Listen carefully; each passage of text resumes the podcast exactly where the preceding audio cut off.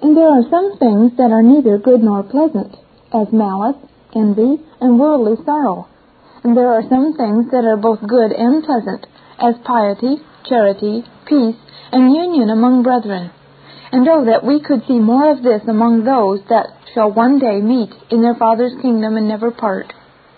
And as they are brethren, so they are all fellow members.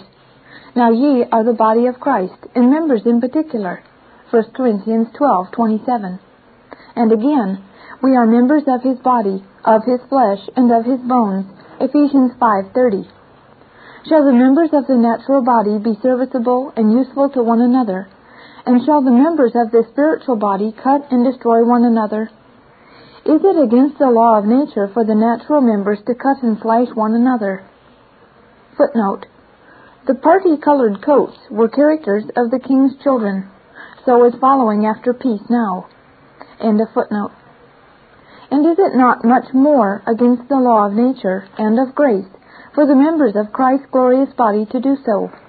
And as you are all fellow members, so you are fellow soldiers under the same captain of salvation, the Lord Jesus, fighting against the world, the flesh, and the devil.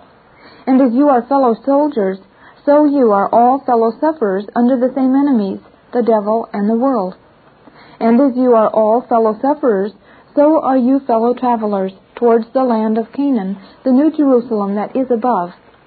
Here we have no abiding city, but we look for one to come. The heirs of heaven are strangers on earth, and as you are all fellow travelers, so are you all fellow heirs of the same crown and inheritance. Remedy 8. The eighth remedy against this device of Satan is to dwell upon the miseries of discord. Dissolution is the daughter of dissension. Ah, how doth the name of Christ and the way of Christ suffer by the discord of saints! How are many that are entering upon the ways of God hindered and saddened, and the mouths of the wicked opened, and their hearts hardened against God and his ways by the discord of his people. Remember this the disagreement of Christians is the devil's triumph, and what a sad thing is this, that Christians should give Satan cause to triumph. Footnote. Our dissensions are one of the Jews' greatest stumbling blocks. Can you think of it, and your hearts not bleed? End of footnote. It was a notable saying of one, Take away strife and call back peace, lest thou lose a man, thy friend, and the devil, an enemy, joy over you both. Remedy 9. The ninth remedy against this device of Satan is seriously to consider that it is no disparagement to you to be first in seeking peace and reconcilement, but rather an honor to you that you have begun to seek peace. Abraham was the elder, and more worthy than Lot, both in respect of grace and nature also, for he was uncle unto Lot. And yet he first seeks peace of his inferior, which God hath recorded as his honor. Footnote. They shall both have the name and the note, the comfort and the credit of being most like unto God, who first begin to pursue after peace. End of footnote. Ah, how doth the God of peace, by his Spirit and messengers, pursue after peace with poor creatures! God first makes offer of peace to us. Now then, we are ambassadors for Christ, as though God did beseech you by us. We pray you in Christ's stead, be ye reconciled to God. 2 Corinthians 5.20 God's grace first kneels to us, and who can turn their backs upon such blessed and bleeding embracements, but souls in whom Satan, the God of this world, kings it? God is the party wronged, and yet he sues for peace with us at first. I say, Behold me, behold me, unto a nation that was not called by my name. Isaiah 65 verse 1. Footnote. Behold me, behold me. It is doubled to show God's exceeding forwardness to show favor and mercy to them. End of footnote. Ah, how doth the sweetness, the freeness, and the riches of His grace break forth and shine upon our poor souls. When a man goes from the sun, yet the sunbeams follow him. So when we go from the Sun of Righteousness, yet the beams of His love and mercy follow us. Christ first sent to Peter that had denied him, and the rest that had forsaken him, Go your ways, and tell his disciples and Peter that he goeth before you into Galilee. There shall ye see him, as he said unto you. Mark 16, 7. Ah, souls, it is not a base, low thing, but a godlike thing, though we are wronged by others, yet to be the first in seeking after peace. Such actings will speak out much of God with a man's spirit. Christians, it is not matter of liberty whether you will or you will not pursue after peace, but it is matter of duty that lies upon you. You are bound by express precept to follow after peace, and though it may seem to fly from you, yet you must pursue after it. Follow peace with all men and holiness, without which no man can see the Lord. Hebrews 12:14. Footnote: The Greek signifies to follow after peace, as the persecutor doth him whom he persecuteth. End of footnote. Peace and holiness are to be pursued after with the greatest eagerness that can be imagined. So the psalmist, Depart from evil and do good, seek peace and pursue it. Psalm 34:14. The Hebrew word that is here rendered seek signifies to seek earnestly, vehemently, affectionately, studiously, industriously, and pursue it. That Hebrew word signifies earnestly to pursue, being a metaphor taken from the eagerness of wild beasts or ravenous fowls, which will run or fly both fast and far rather than be disappointed of their prey. So the apostle presses the same duty upon the Romans. Let us follow after the things that make for peace, and things wherein one may edify another. Romans 14:19. Ah, you forward, sour, dogged Christians, can you look upon these commands of God without tears and blushing?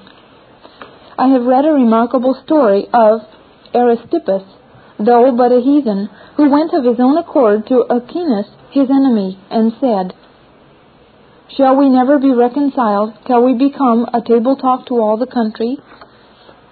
And when Ascanius answered, he would most gladly be at peace with him. Remember then, said Aristippus, that though I were the elder and better man, yet I sought first unto thee. Thou art indeed, said Ascanius, a far better man than I, for I began the quarrel, but thou the reconcilement.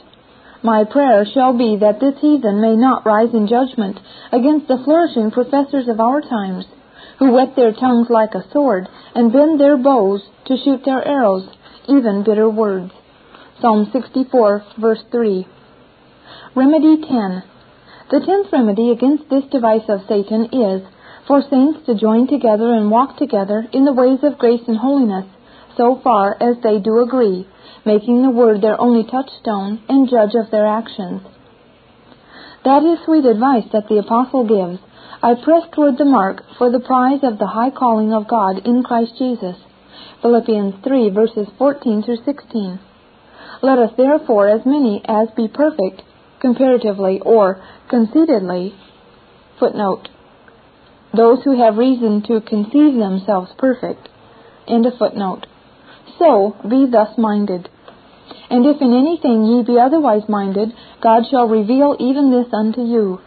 Nevertheless, whereto we have already attained, let us walk by the same rule, let us mind the same thing.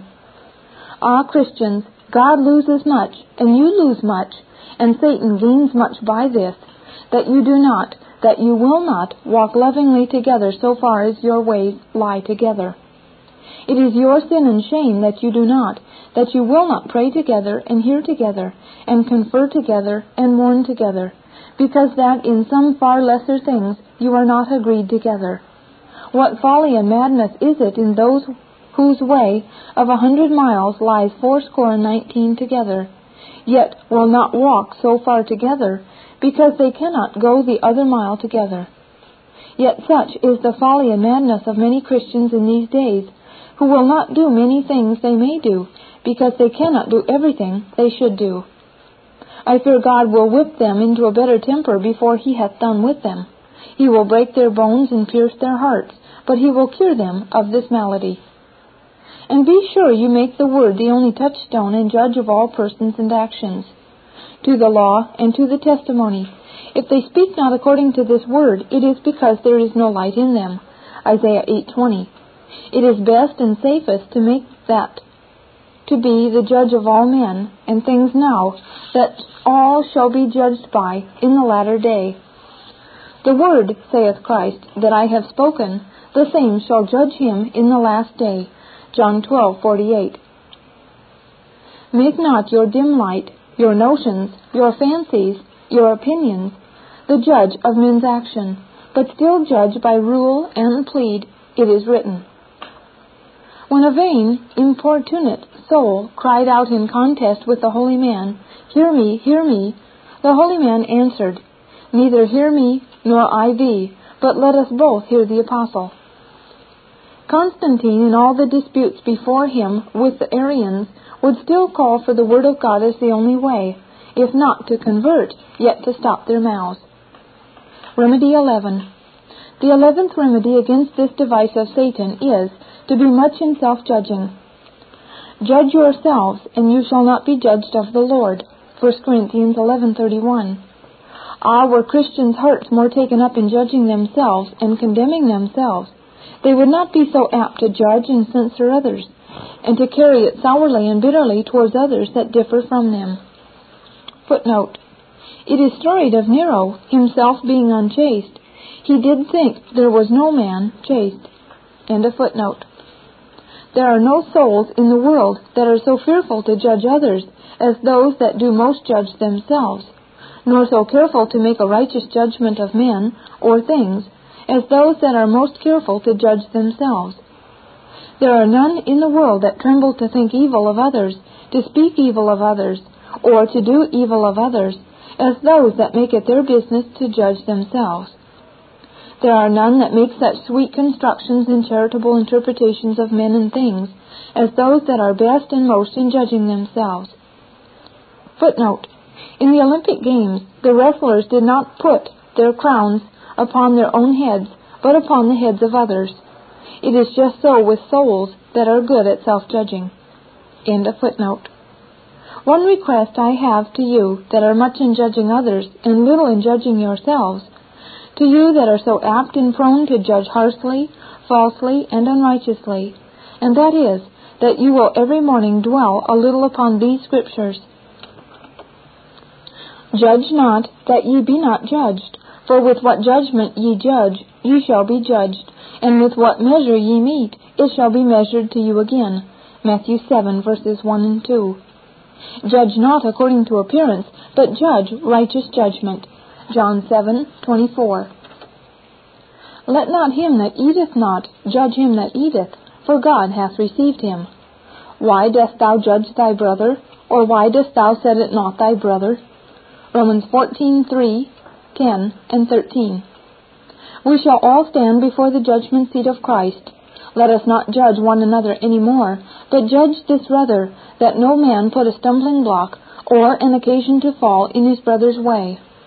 Judge nothing before the time until the Lord come, who both will bring to light the hidden things of darkness and will manifest the counsels of the heart. And then shall every man have praise of God. 1 Corinthians 4 5. Speak not evil one of another, brethren. He that speaketh evil of his brother, and judgeth his brother, speaketh evil of the law, and judgeth the law. But if thou judgest the law, thou art not a doer of the law, but a judge. There is one lawgiver who is able to save and to destroy. James 4, verse 11 and 12. Who art thou that judgest another man's servant? To his own master he standeth or falleth. Yea, he shall be holden up, for God is able to make him stand. Romans 14:4. One, Delphidius, accusing another before Julian about that which he could not prove, the party denying the fact, Delphidius answers, If it be sufficient to deny what is laid to one's charge, who shall be found guilty? Julian answers, And if it be sufficient to be accused, who can be innocent? You are wise and know how to apply it. Remedy 12. The twelfth remedy against this device of Satan is this. Above all, labor to be clothed with humility. Humility makes a man peaceable among brethren, fruitful in well-doing, cheerful in suffering, and constant in holy walking. 1 Peter 5 5. Humility fits for the highest services we owe to Christ, and yet will not neglect the lowest service to the meanest saint. John 13 5. Humility can feed upon the meanest dish, and yet it is maintained by the choicest delicates, as God, Christ, and glory. Humility will make a man bless him that curses him, and pray for those that persecute him. An humble heart is an habitation for God, a scholar for Christ, a companion of angels, a preserver of grace, and a fitter for glory. Humility is the nurse of our graces, the preserver of our mercies, and the great promoter of holy duties. Humility cannot find three things on this side of heaven. It cannot find fullness in the creature, nor sweetness in sin, nor life in an ordinance without Christ. An humble soul always finds three things on this side of heaven the soul to be empty, Christ to be full, and every mercy and duty to be sweet wherein God is enjoyed. Footnote Humility, said Bernard, is that which keeps all graces together. Humility can weep over other men's weaknesses, and joy and rejoice over their graces. Humility will make a man quiet and contented in the meanest condition, and it will preserve a man from envying other men's prosperous condition. 1 Thessalonians 1, verses 2 and 3. Humility honors those that are strong in grace, and puts two hands under those that are weak in grace. Ephesians 3:8. Humility makes a man richer than other men, and it makes a man judge himself the poorest among men. Humility will see much good abroad when it can see but little at home. Ah, Christian, though faith be the champion of grace and love the nurse of grace, yet humility is the beautifier of grace. It casts a general glory upon all graces in the soul. Ah, did Christians more abound in humility, they would be less bitter, forward, and sour, and they would be more gentle, meek, and sweet in their spirits and practices.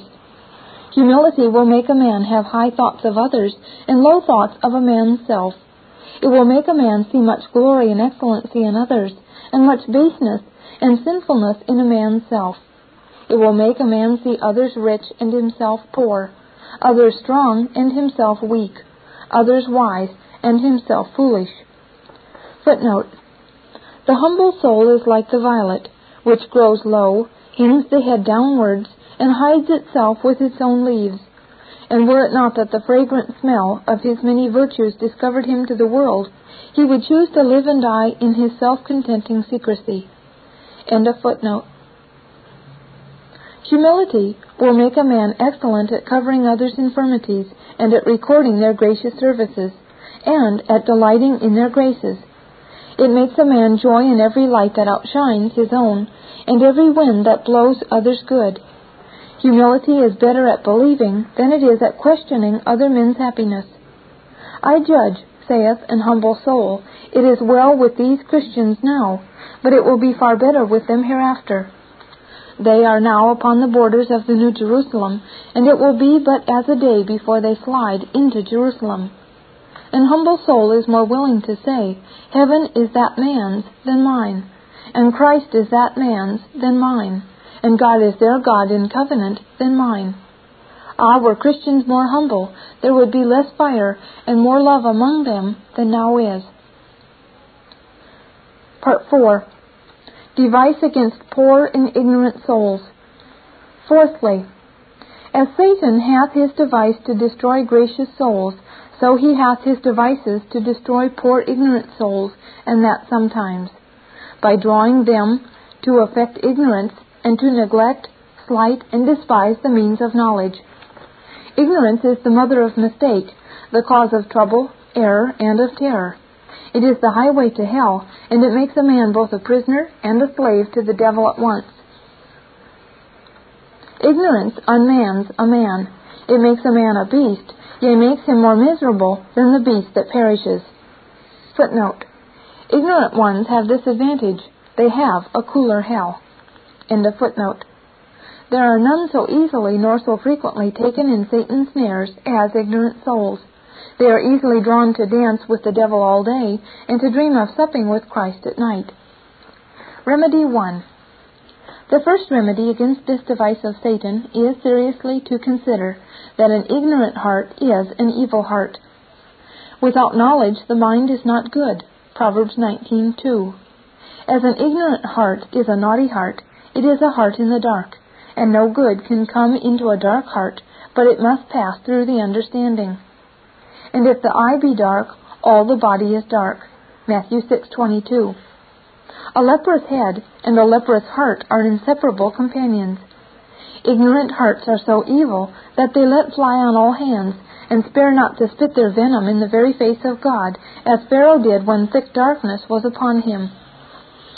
Remedy 2. The second remedy against this device of Satan is to consider that ignorance is the deformity of the soul. As blindness is the deformity of the face, so is ignorance the deformity of the soul. As the want of fleshly eyes spoils the beauty of the face, so the want of spiritual eyes spoils the beauty of the soul. A man without knowledge is a workman without his hands, as a painter without his eyes, as a traveler without his legs, or as a ship without sails, or a bird without wings, or like a body without a soul. Remedy 3. The third remedy against this device of Satan is solemnly to consider that ignorance makes men the objects of God's hatred and wrath. It is the people that do err in their hearts and have not known my ways. Wherefore I swear in my wrath, they shall never enter into my rest. Hebrews 3, verses 10 and 11. My people are a people of no understanding. Therefore he that made them will have no mercy on them. Isaiah 27:11. Christ hath said that he will come in flaming fire to render vengeance on them that know not God. 2 Thessalonians 1:8. Ignorance will end in vengeance. When you see a poor blind man here, you do not loathe him nor hate him, but you pity him. Oh, but soul blindness makes you abominable in the sight of God. God hath sworn that ignorant persons shall never come into heaven. Heaven itself would be a hell to ignorant souls. Footnote. They must needs err that know not God's ways, yet cannot they wander so wide as to miss of hell. End of footnote. My people are destroyed for want of knowledge. Because thou hast rejected knowledge, I will reject thee. Hosea 4 6. Chilo, one of seven sages, being asked what God had done, answered, He exalted humble men and suppressed poor ignorant fools. Footnote. Rome saith that ignorance is the mother of devotion, but the Scripture saith it is the mother of destruction. End of footnote. Remedy 4.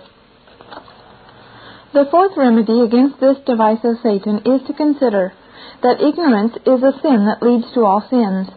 All sins are seminally in ignorance. You do err, not knowing the Scriptures. Matthew 22:29. It puts men upon hating and persecuting the saints. They shall hate you, and put you out of the synagogues. Yea, the time cometh that whosoever killeth you will think that he doeth God service. And these things will they do unto you, because they have not known the Father, nor me. John 16:2 and 3. Paul thanks his ignorance for all his cruelties to Christians. I was a blasphemer and a persecutor and injurious, but I obtained mercy because I did it ignorantly. 1 Timothy 1:13. Footnote: It seems right to note that the apostle does not allege his ignorance, for which he was responsible, as the ground of the mercy shown him, but only as the source and explanation of his sin and violence. The clause, but I obtained mercy, is parenthetic, and it is of importance to note this. End of footnote. It was ignorance that put the Jews upon crucifying Christ. Father, forgive them, saith Christ of his murderers, for they know not what they do. Luke 23:34. For if the princes of this world had known, they would not have crucified the Lord of glory. 1 Corinthians 2:8. Footnote. Aristotle makes ignorance the mother of all the misrule in the world. End of footnote. Sin at first was the cause of ignorance, but now ignorance is the cause of all sin. Swearing and lying, and killing and stealing, and whoring abound, saith the prophet, because there is no knowledge of God in the land. There are none so frequent and so impudent in the ways of sin as ignorant souls. They care not, nor mind not what they do, nor what they say against God, Christ, heaven, holiness, and their own souls. Our tongues are our own. Who shall control us? They are corrupt and speak wickedly concerning oppression. They speak loftily. They set their mouth against the heavens, and their tongue walketh through the earth. Have all the workers of iniquity no knowledge? Who eat up my people as they eat bread, and call not upon the Lord. Footnote. They did like Oedipus, who killed his father Laius, king of Thebes, and thought he killed his enemy. End of footnote. The Appendix. Part 1. Touching five more of Satan's devices, whereby he keepeth poor souls from believing in Christ, from receiving of Christ, from embracing of Christ, from resting, leaning, or relying upon Christ, for everlasting happiness and blessedness according to the gospel, and remedies against these devices. Device 1. By suggesting to the soul the greatness and vileness of his sins, what, saith Satan, dost thou think thou shalt ever obtain mercy by Christ, that hast sinned with so high a hand against Christ, that hast slighted the tenders of grace, that hast grieved the Spirit of grace, that hast despised the word of grace, that hast trampled under feet the blood of the covenant by which thou mightest have been pardoned, purged, justified, and saved? Thou hast spoken and done all the evil that thou couldst, no, no, saith Satan, he hath mercy for others, but not for thee. Pardon for others, but not for thee. Righteousness for others, but not for thee. Therefore it is in vain for thee to think of believing in Christ, or resting and leaning thy guilty soul upon Christ. Jeremiah 3 5. Remedy 1. The first remedy against this device of Satan is to consider that the greater your sins are, the more you stand in need of a Savior. The greater your burden is, the more you stand in need of one to help to bear it. The deeper the wound is, the more need there is of a surgeon. The more dangerous the disease, the more need there is of a physician. Who but madmen would argue thus? My burden is great, therefore I will not call out for help. My wound is deep, therefore I will not call out for balm. My disease is dangerous, therefore I will not go to the physician. Ah, it is spiritual madness. It is the devil's logic to argue thus. My sins are great, therefore I will not go to Christ. I dare not rest nor lean on Christ. Wherefore, as the soul should reason thus, the greater my sins are, the more I stand in need of mercy, of pardon, and therefore I will go to Christ, who delights in mercy, who pardons sin for his own name's sake, who is as able and as willing to forgive pounds as pence, thousands as hundreds. Micah 7:18 and Isaiah 43:25. Remedy 2. The second remedy against this device of Satan is solemnly to consider that the promise of grace and mercy is to returning souls. And therefore, though thou art never so wicked, yet if thou wilt return, God will be thine, and mercy shall be thine, and pardon shall be thine. Second Chronicles 30, verse 9. For if you turn again unto the Lord, your brethren and your children shall find compassion before them that lead them captive, so that they shall come again into this land. For the Lord our God is gracious and merciful, and will not turn away his face from you, if you return to him. So Jeremiah 3:12. Go and proclaim these words towards the north, and say, Return now, backsliding Israel, saith the Lord. I will not cause my anger to fall upon you for I am merciful, saith the Lord, and I will not keep anger forever. So Joel 2 3. And rend your hearts and not your garments, and turn unto the Lord your God. For he is gracious and merciful, slow to anger, and of great kindness, and repenteth him of the evil. So Isaiah 55 7. Let the wicked forsake his ways, and the unrighteous man his thoughts, and let him return unto the Lord, and he will have mercy upon him and to our God, for he will abundantly pardon. Or, as the Hebrew reads it, he will multiply pardon. So Ezekiel 18. Ah, sinner, it is not thy great transgressions that shall exclude thee from mercy, if thou wilt break off thy sins by repentance and return to the fountain of mercy. Christ's heart, Christ's arms are wide open to embrace the returning prodigal. It is not simply the greatness of thy sins, but thy peremptory persisting in sin, that will be thy eternal overthrow. Remedy 3. The third remedy against this device of Satan is solemnly to consider that the greatest sinners have obtained mercy, and therefore all the angels in heaven, all the men on earth, and all the devils in hell cannot tell to the contrary, but that thou mayest obtain mercy. Manasseh was a notorious sinner. He erected altars for Baal. He worshipped and served all the host of heaven. He caused his sons to pass through the fire. He gave himself to witchcraft and sorcery. He made Judah to sin more wickedly than the heathen did, whom the Lord destroyed before the children of Israel. He caused the streets of Jerusalem to run down with innocent blood. 2 Kings chapter 21. Ah, what a devil incarnate was he in his actings! Yet when he humbled himself and sought the Lord, the Lord was entreated of him and heard his supplication, and brought him to Jerusalem, and made himself known unto him and crowned him with mercy and loving kindness, as you may see in 2 Chronicles chapter 33. Footnote. The Hebrew doctors wrote that he slew Isaiah the prophet, who was his father-in-law. End of footnote. So Paul was a blasphemer, a persecutor, and injurious, yet he obtained mercy. 1 Timothy 1.13 So Mary Magdalene was a notorious strumpet, a common whore, out of whom Christ cast seven devils, yet she is pardoned by Christ and dearly beloved of Christ. Luke 7, verses 37 and 38. So Mark 16, verse 9. Now when Jesus was risen early the first day of the week, he appeared first to Mary Magdalene, out of whom he had cast seven devils.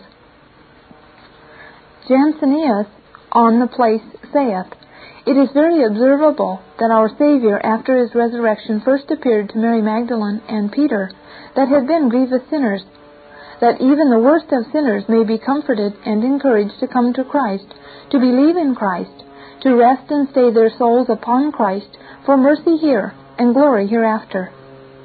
That is a very precious word for the worst of sinners to hang upon. Psalm 68, verse 18. The psalmist speaking of Christ saith, Thou hast ascended on high, thou hast led captivity captive. Thou hast received gifts for men, yea, for the rebellious also, that the Lord God may dwell amongst them.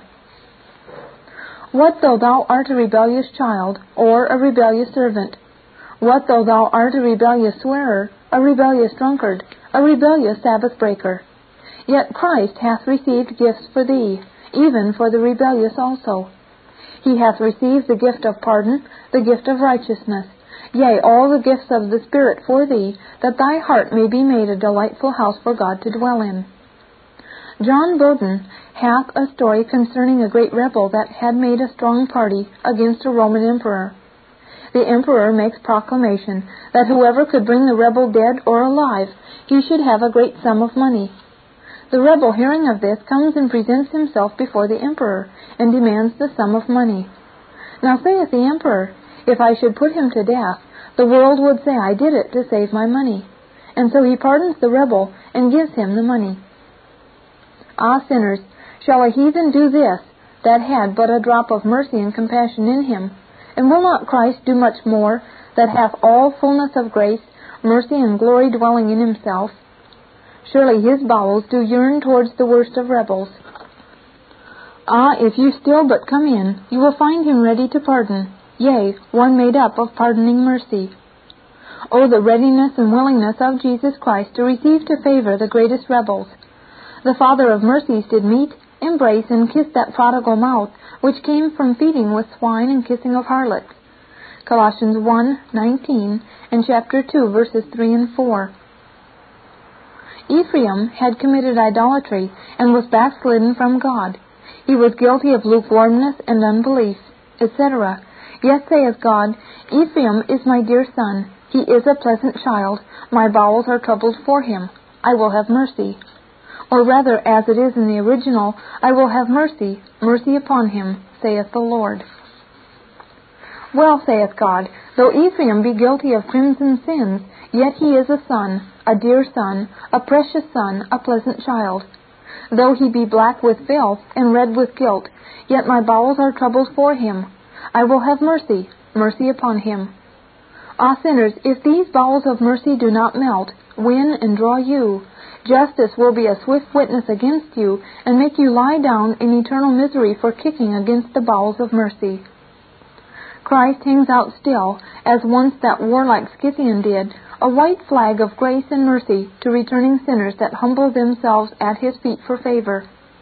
But if sinners stand out, Christ will put forth his red flag, his bloody flag, and they shall die forever by a hand of justice. Sinners, there is no way to avoid perishing by Christ's iron rod but by kissing his golden scepter. Remedy 4. The fourth remedy against this device of Satan is to consider that Jesus Christ hath nowhere in all the Scripture excepted against the worst of sinners that are willing to receive him, to believe in him, to rest upon him for happiness and blessedness. Ah, sinners, why should you be more cruel and unmerciful to your own souls than Christ is? Christ hath not excluded you from mercy. Why should you exclude your own souls from mercy? Oh, that you would dwell often upon that choice scripture, John 6:37. All that the Father giveth me shall come to me, and him that cometh to me I will in no wise cast out. Or as the original hath it, I will not, not cast out. Well saith Christ, If any man will come, or is coming to me, let him be more sinful or less, more unworthy or less. Let him be never so guilty, never so filthy, never so rebellious, never so leprous, yet if he will but come, I will not, not cast him off. So much is held forth in 1 Corinthians 6, verses 9 through 11. Know ye not that the unrighteous shall not inherit the kingdom of God?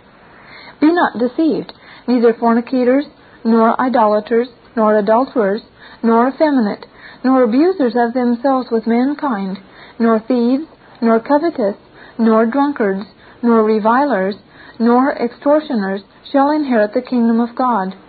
And such were some of you, but ye are washed, ye are sanctified, but ye are justified in the name of the Lord Jesus, and by the Spirit of our God. Ah, sinners, do not think that he that hath received such notorious sinners to mercy will reject you. He is yesterday and today and the same forever. Hebrews 13:8. Christ was born in an inn to show that he receives all comers. His garments were divided into four parts, to show that out of what part of the world soever we come, we shall be received. If we be naked, Christ hath robes to clothe us. If we be harborless, Christ hath room to lodge us. That is a choice scripture, Acts 10, verses 34 and 35. Then Peter opened his mouth and said, Of a truth I perceive that God is no respecter of persons, but in every nation he that feareth him and worketh righteousness is accepted with him.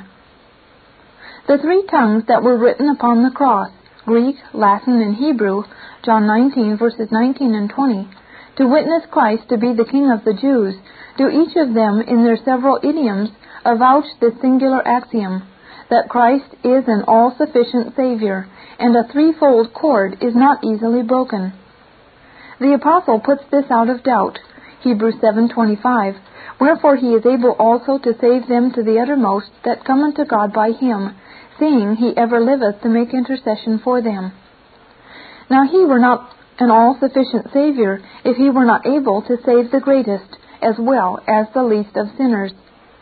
Ah, sinners, tell Jesus Christ that he hath not excluded you from mercy, and therefore you are resolved that you will sit, wait, weep, and knock at the door of mercy till he shall say, Souls, be of good cheer, your sins are forgiven, your persons are justified, and your souls shall be saved. Remedy 5. The fifth remedy against this device of Satan is to consider that the greater sinner thou art, the dearer thou wilt be to Christ, when he shall behold thee as the travail of his soul.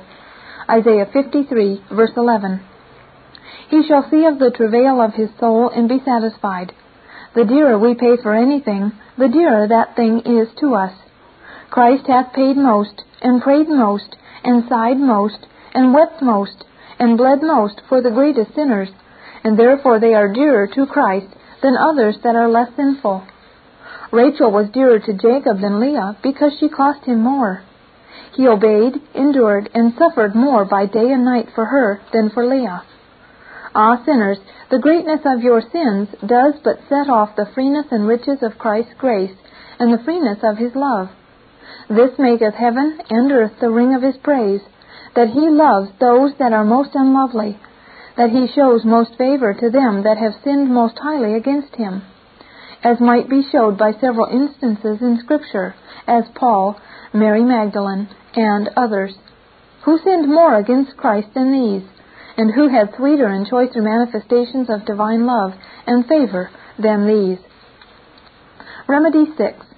The sixth remedy against this device of Satan is seriously to consider that the longer you keep off from Christ, the greater and stronger your sins will grow. All divine power and strength against sin flows from the soul's union and communion with Christ.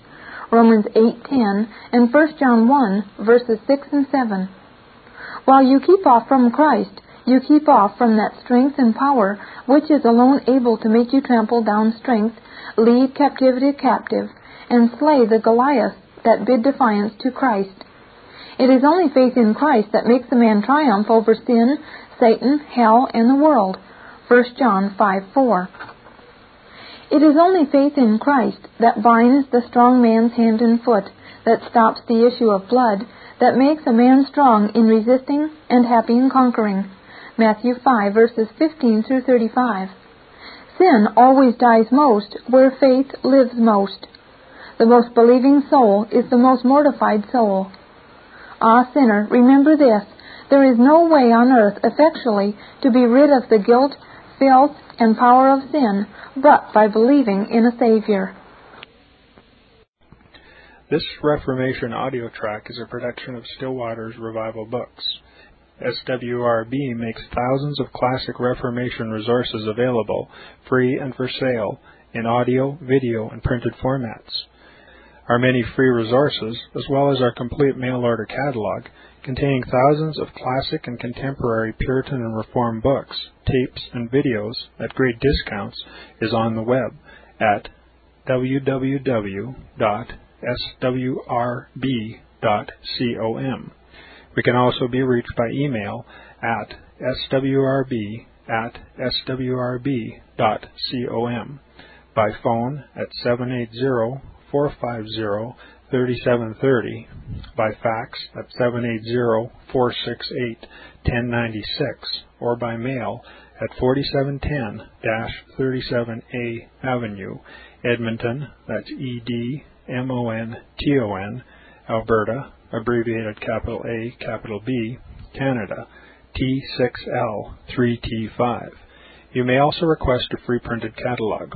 And remember that John Calvin, in defending the Reformation's regulative principle of worship, or what is sometimes called the scriptural law of worship, commenting on the words of God, which I commanded them not, neither came into my heart, from his commentary on Jeremiah 7:31, writes, God here cuts off from men every occasion for making evasions, since he condemns by this one phrase, I have not commanded them, whatever the Jews devised. There is then no other argument needed to condemn superstitions than that they are not commanded by God. For when men allow themselves to worship God according to their own fancies, and attend not to his commands, they pervert true religion.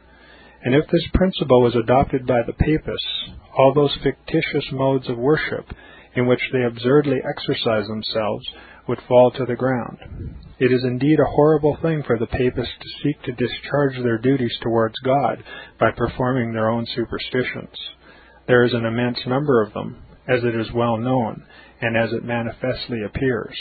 Were they to admit this principle, that we cannot rightly worship God except by obeying His word, they would be delivered from their deep abyss of error. The prophet's words, then, are very important when he says, that God had commanded no such thing, and that it never came to his mind, as though he had said that men assume too much wisdom when they devise what he never required, nay, what he never knew.